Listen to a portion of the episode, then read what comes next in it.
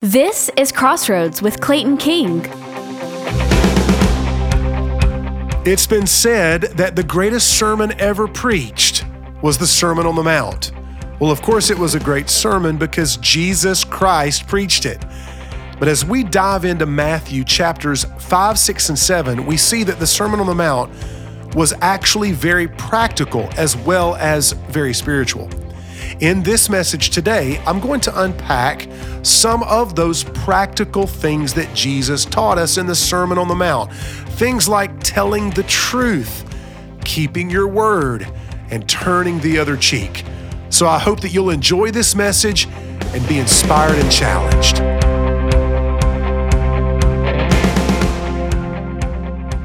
So I'm going to read some scripture to you from Matthew 5. It'll be up on the screens. And I want you to, when we're done, I'm going to pull four simple commands from Jesus. These are also promises that we can do these things. I want to tell you before I read the scripture if you will do these four things, you will be countercultural. If you will do these four things, you will be revolutionary. And let me even change that up. When you do these things, you bring the kingdom of God with you. When you do these things, you show people who King Jesus is and what King Jesus is about. I'm not going to say if, I'm going to speak prophetically to you as one of your pastors. When we, as the church of the living God, do these four things and take these things seriously, the world will be forced to pay attention to who our King is because it'll be so different than the world around us. Y'all ready? All right, I got two hours worth of content and 20 minutes to preach it, so y'all listen fast. Again, Jesus said, again, uh, you have heard that it was said to those of old, You shall not swear falsely, but shall perform to the Lord what you have sworn.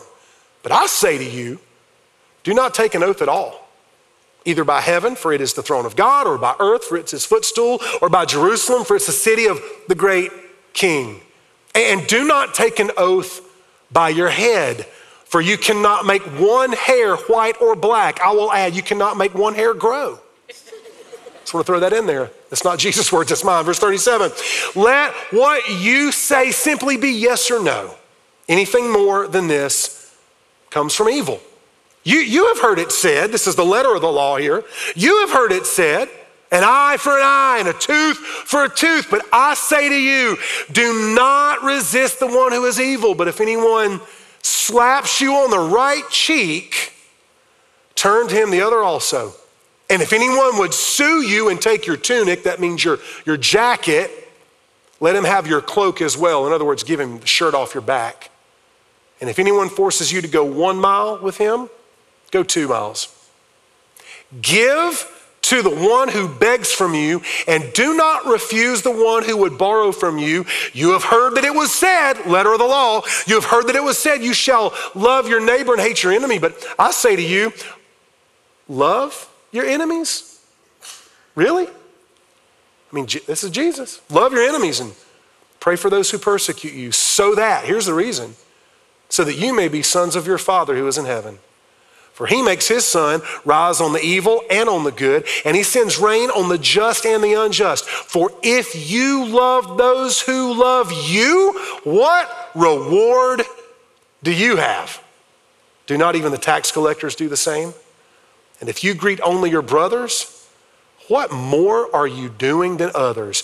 Do not even the Gentiles do the same? I'm going to take four direct commands and promises from Jesus and I'm going to show you how the king has empowered kingdom men and women to do kingdom things. And if you do these, and when you do these four things, you are bringing the kingdom of God with you everywhere you go. First of all, as simply as I know how to say it, number one, tell the truth.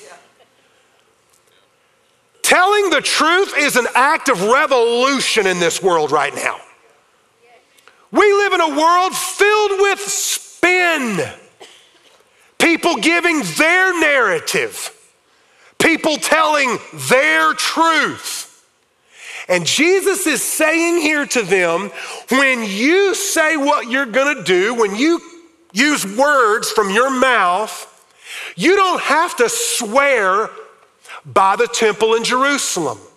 You don't have to prove that you're telling the truth by swearing by the hair on your head or the crown that you wear or the name of your ancestors. It's hard for us to understand this as Americans, but in, in Israel, they would swear by the temple. If a Pharisee or a Sadducee or even a, a normal Jewish person was trying to promise you that they were telling the truth, they would say, I swear by the temple. Now, that doesn't make sense to us, but if you're from the South, or if you joined us from some other region of the world and you're in the South now, you've probably heard our version of swearing by the temple. You ready for it?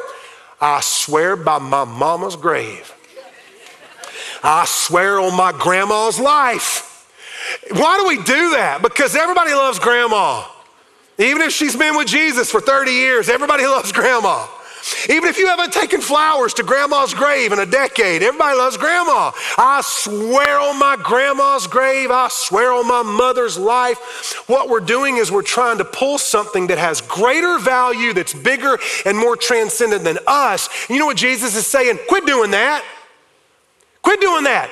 Kingdom people do kingdom things, and kingdom people tell the truth. Kingdom people don't spin. Kingdom people don't embellish. Kingdom people say what is true. And this is a conviction I have personally. I'm not saying I've never lied. I have lied a lot. When I was a kid, I used to lie all the time and I got caught and my dad disciplined me for it and I learned a lesson. But I'm saying that kingdom people filled with the Spirit have an obligation to speak truthfully. How much would our world change? How much would your life change? How much more kingdom life could we bring into our workplace, our school, our relationships if we just chose to speak truthfully and tell the truth?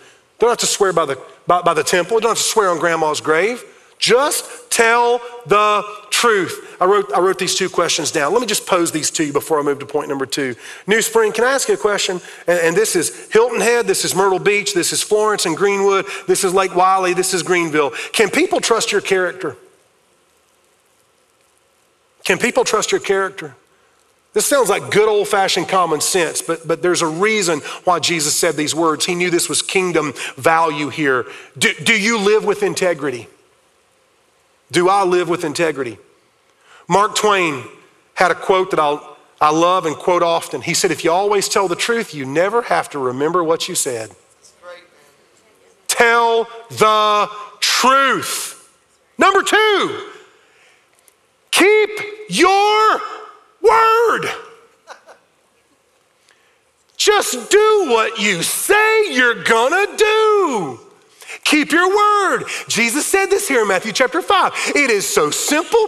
Let your yes be yes and your no be no. In other words, make a decision, make a commitment, and then just keep it. This was a big deal in that day. Can I just tell you? It's not just an old fashioned value that you keep your word, it's a biblical value that you keep your word. Jesus himself kept his word. Jesus didn't just tell us to do what we say we're going to do. Jesus did it. Jesus laid his life down. Jesus said no to temptation. Jesus emptied himself and became a man. Not saying you have to be perfect. We all mess up. I mess up. I drop the ball all the time. I will say with the Apostle Paul, I am the chief of sinners. But you know what keeping your word also means? It means that you kill victim mentality.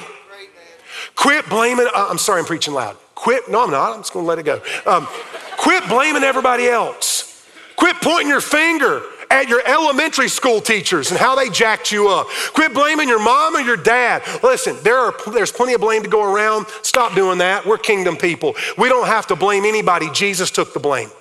Jesus took the blame.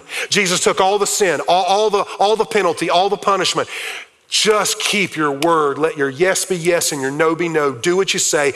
Don't have to swear an oath. Just be a man or a woman, kingdom people doing kingdom things. It's a kingdom thing to keep your word. Maybe that's a tithe. You started tithing in January. You said, I'm going to tithe this year. And you quit in March. Keep your word. Start tithing again.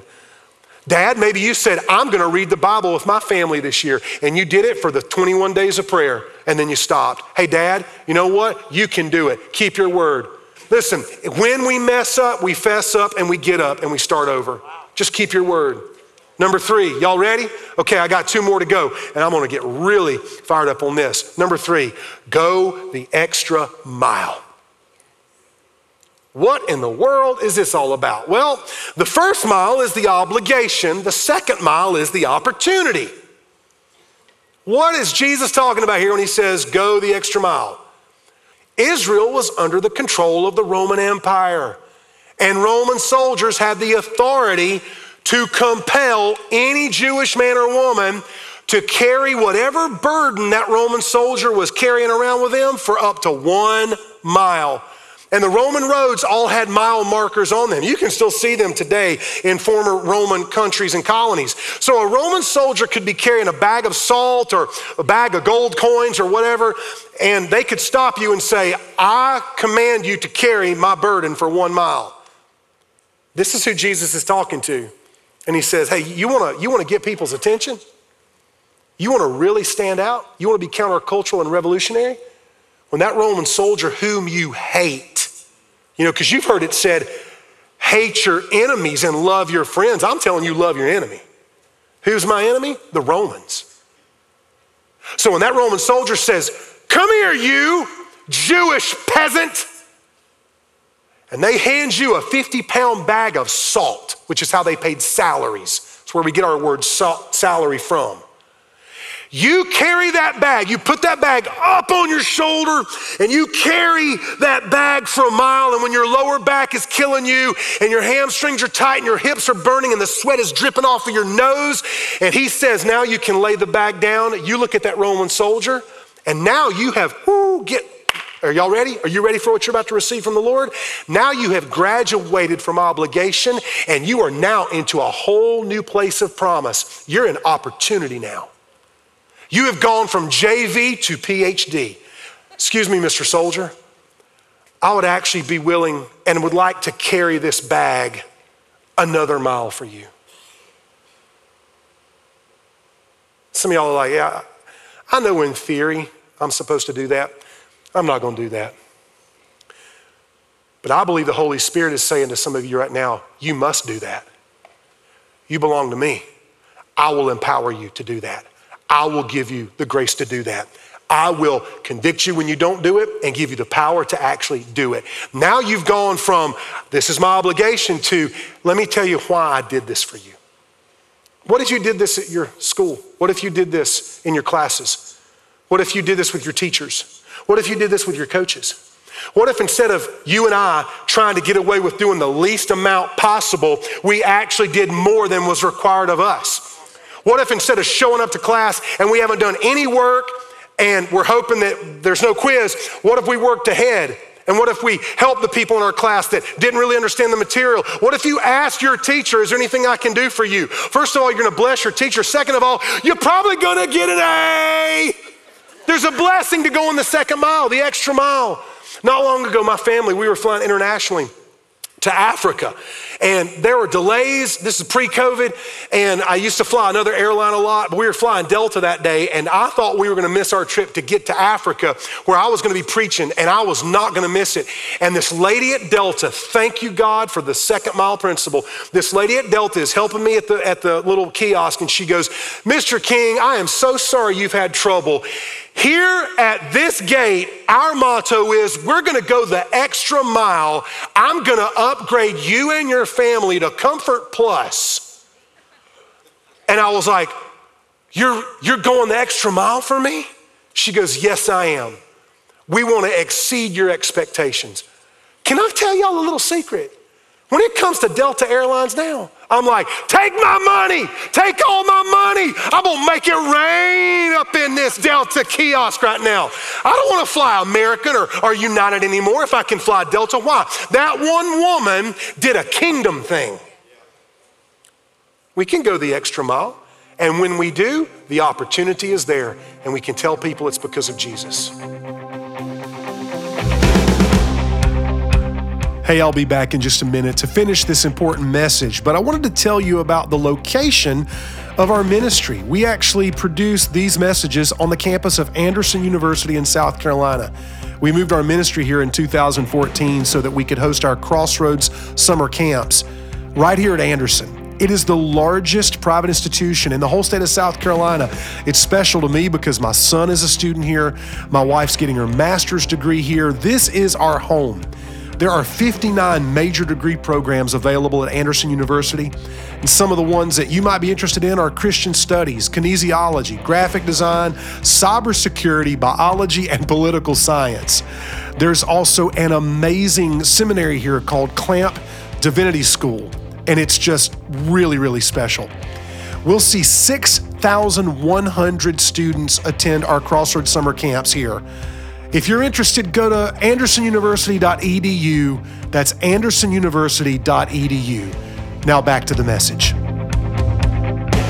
Here's the good one turn the other cheek. Turn the other cheek. It's going to ask this question What if we turned every offense into an opportunity? Because that's what's going on here. We live in a country that is perpetually offended by everybody and everything. What if, as kingdom people, following King Jesus, who had the most offensive thing ever done to a human being done to him, he never committed a single sin, and they didn't just say bad things about him on social media, they murdered him. What if we let our king be the example of turning the other cheek? How would we change our world for Jesus? When Jesus actually says to turn the other cheek, he's talking about, if you can just imagine this with me, he uses right and left cheek. Now, what in the world does that have? Who cares if it's a right or left cheek, right? Because if you come back and you slap somebody, but that's not what was going on. An open hand slap would, would have been, if you're right handed, would have hit somebody on their left cheek. He literally says, if they strike you on your right cheek, turn to them your left. Watch. Again, Southern culture. All right? Also Jewish culture, Roman culture. This was a Roman soldier backhanding a subject. Roman soldier with their right hand slapping somebody on their right cheek with the back of their hand. That was not meant to hurt someone, it was meant to shame them. But what Jesus is saying is when you turn the left cheek to them, you can't do that, but my spirit in you can. My kingdom is different. When you do that, you know what you get to do? You get to prove that you're the bigger woman, that you're the bigger man, and that the reason why you're bigger than the person that just backhanded you is not because you're better than them, it's because you have a king that you follow. You see, you can turn every offense into an opportunity. Best way I know how to drive this story home, and trust me, I'm not the hero of this story kind of embarrassing to tell. Uh, I like to fight. And I don't mean like with my words, I mean like fight. I grew up in Fountain Inn, South Carolina. Y'all don't know nothing about Fountain Inn. F I till I die, 29644. Y'all don't know nothing about Fountain Inn. I grew up fighting with my best friends. I had fist fights in, in football games with helmets on and I, breaking knuckles just because I wouldn't stop. So when Jesus saved me, He's still saving me from this. That's why it's the sense of humor of my Savior to give me this passage of everybody on our teaching team. I can't see Dan Lian fist fighting anybody. I mean, I just got engaged to Sharie. It was 1998. I just put a ring on her finger.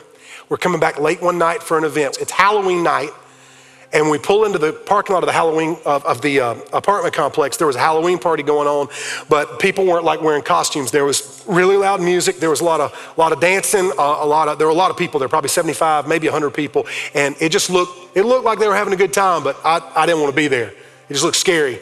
And Sharie is sitting beside me in the passenger seat, and immediately the door flies open, and it's a kid. I say a kid, he's probably 16, 17 years old. He opens the door and looks at my fiance, my wife Sharie, and goes, What's up, girl? You want to party? And then he put his right hand on the inside of her knee. And when I, t- when I tell you, that my blood went to 220 degrees Fahrenheit. I saw stars, ding ding, bells, sirens, whistles. I went into caveman mode and I literally, like, you don't understand, I'm telling you, I like to fight. So I reach over, just watch this, okay? I reach over with my right hand, I'm at the steering wheel, and I grab his arm, I grab his wrist with my right hand. I said, Don't touch my fiance. Well, when I did that, I literally turned my cheek to him. Here's the motion expose my left cheek. He let go of her and sucker punched me with his fist. And when he hit me, I saw Julie Andrews dancing around on the top of a mountain in Austria singing The Hills Are Alive with the sound of music. Blood goes everywhere. Sharie covered up her eyes like this because, you know, she didn't want to see it. He hits me, and then the coward runs off. I grabbed the door handle to get out of my truck to chase him down. I was going to go kick that door in and pull him out. I'm not thinking one second about how I'm about to die. There's 75 people, 100 people maybe at that party. They're all friends with him. They don't know me. I, am by myself. There is no way in this world, but I'm, I'm dumb. In the moment, all I can do is taste my own blood and feel the adrenaline. That's a dangerous place to be. And as soon as I grabbed the door handle, the Holy Spirit stopped me. Don't do that. And I felt like the Holy Spirit said, This is an opportunity. You can't turn the other cheek in your flesh. Only Jesus can do that through the power of the Holy Spirit. It's a new kingdom. It's a new kingdom we're a part of. So I get out, blood dripping on my shirt. These two big guys walk up to me and they're like, hey, get back in your car and get out of here. You don't need to be here. You're going to get hurt. I'm like, guys, uh, he's going to have to apologize. They said, he's not apologizing. Get out of here. You about to get killed. I said, well, guys, here's the deal. I'm not going to fight you. Because first of all, y'all are way bigger than me. Second of all, I'm a Christian and I'm not going to fight you, but he's going to apologize to my fiance. So y'all can either kill me in cold blood right here or y'all can go get him. But I'm not leaving until he apologizes. I was under the control of the Holy Spirit in that moment. Weakness in my flesh, strong in the spirit. They went and got the guy. They brought him back out. He apologized to my fiance. And I said, Hey, while I've got all of y'all here, this is true story. Ask my wife if you don't believe me, she'll testify the whole thing. I said, While I've got all of y'all here, I need to tell y'all, bunch of y'all going to hell. It was a taste of my own blood, man. I'm telling you. I said, I'm gonna preach the gospel of Jesus Christ to all of y'all, and, and you might like it, you might not like it. They had also stopped the music, so I was like, God just gave me a chance. And I stood, they circled up around me.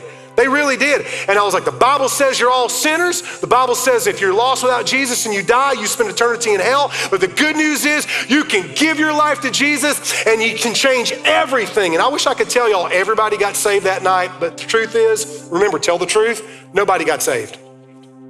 But you know what it did? It gave me a really great story today, a true story to tell you that when it happens in real life, it proves it's not a theory. This is real. And when Jesus said we can do these things, he wasn't joking around. We can be kingdom people doing kingdom things because our king said so and because our king gives us the power to do so. Tell the truth, keep your word, go the extra mile, turn the other cheek. Do it by the power of the Holy Spirit. Hey, there is an ending to that story that you didn't get to hear in the message. So let me take just a second to tell you what happened about six months after that altercation. My wife and I were having breakfast at a place called Don's Pancake House in Shelby, North Carolina. And three or four of the guys that were there that night in the parking lot walked in. They were actually applying for a job. They recognized me at the table. They walked over and I invited them to sit down. And those guys literally said, and I quote, You are sort of like a legend where we live. People are still talking about that preacher that took a punch that night in the parking lot. And we laughed about it. I actually still had a scar on my lip from where it happened. And I had a chance to share the gospel again with that group of guys there at the restaurant. Kingdom people can do kingdom things but not by the power of our flesh. We trust in the Holy Spirit to help us turn the other cheek. I hope this message has encouraged you and inspired you to read the Sermon on the Mount again with fresh eyes and learn more about what it means to actually follow Jesus as part of his kingdom. Thanks for tuning in. If you'd like to hear this message again, send it to a friend, or learn how to take a next step in your walk with Jesus, check us out at claytonking.com.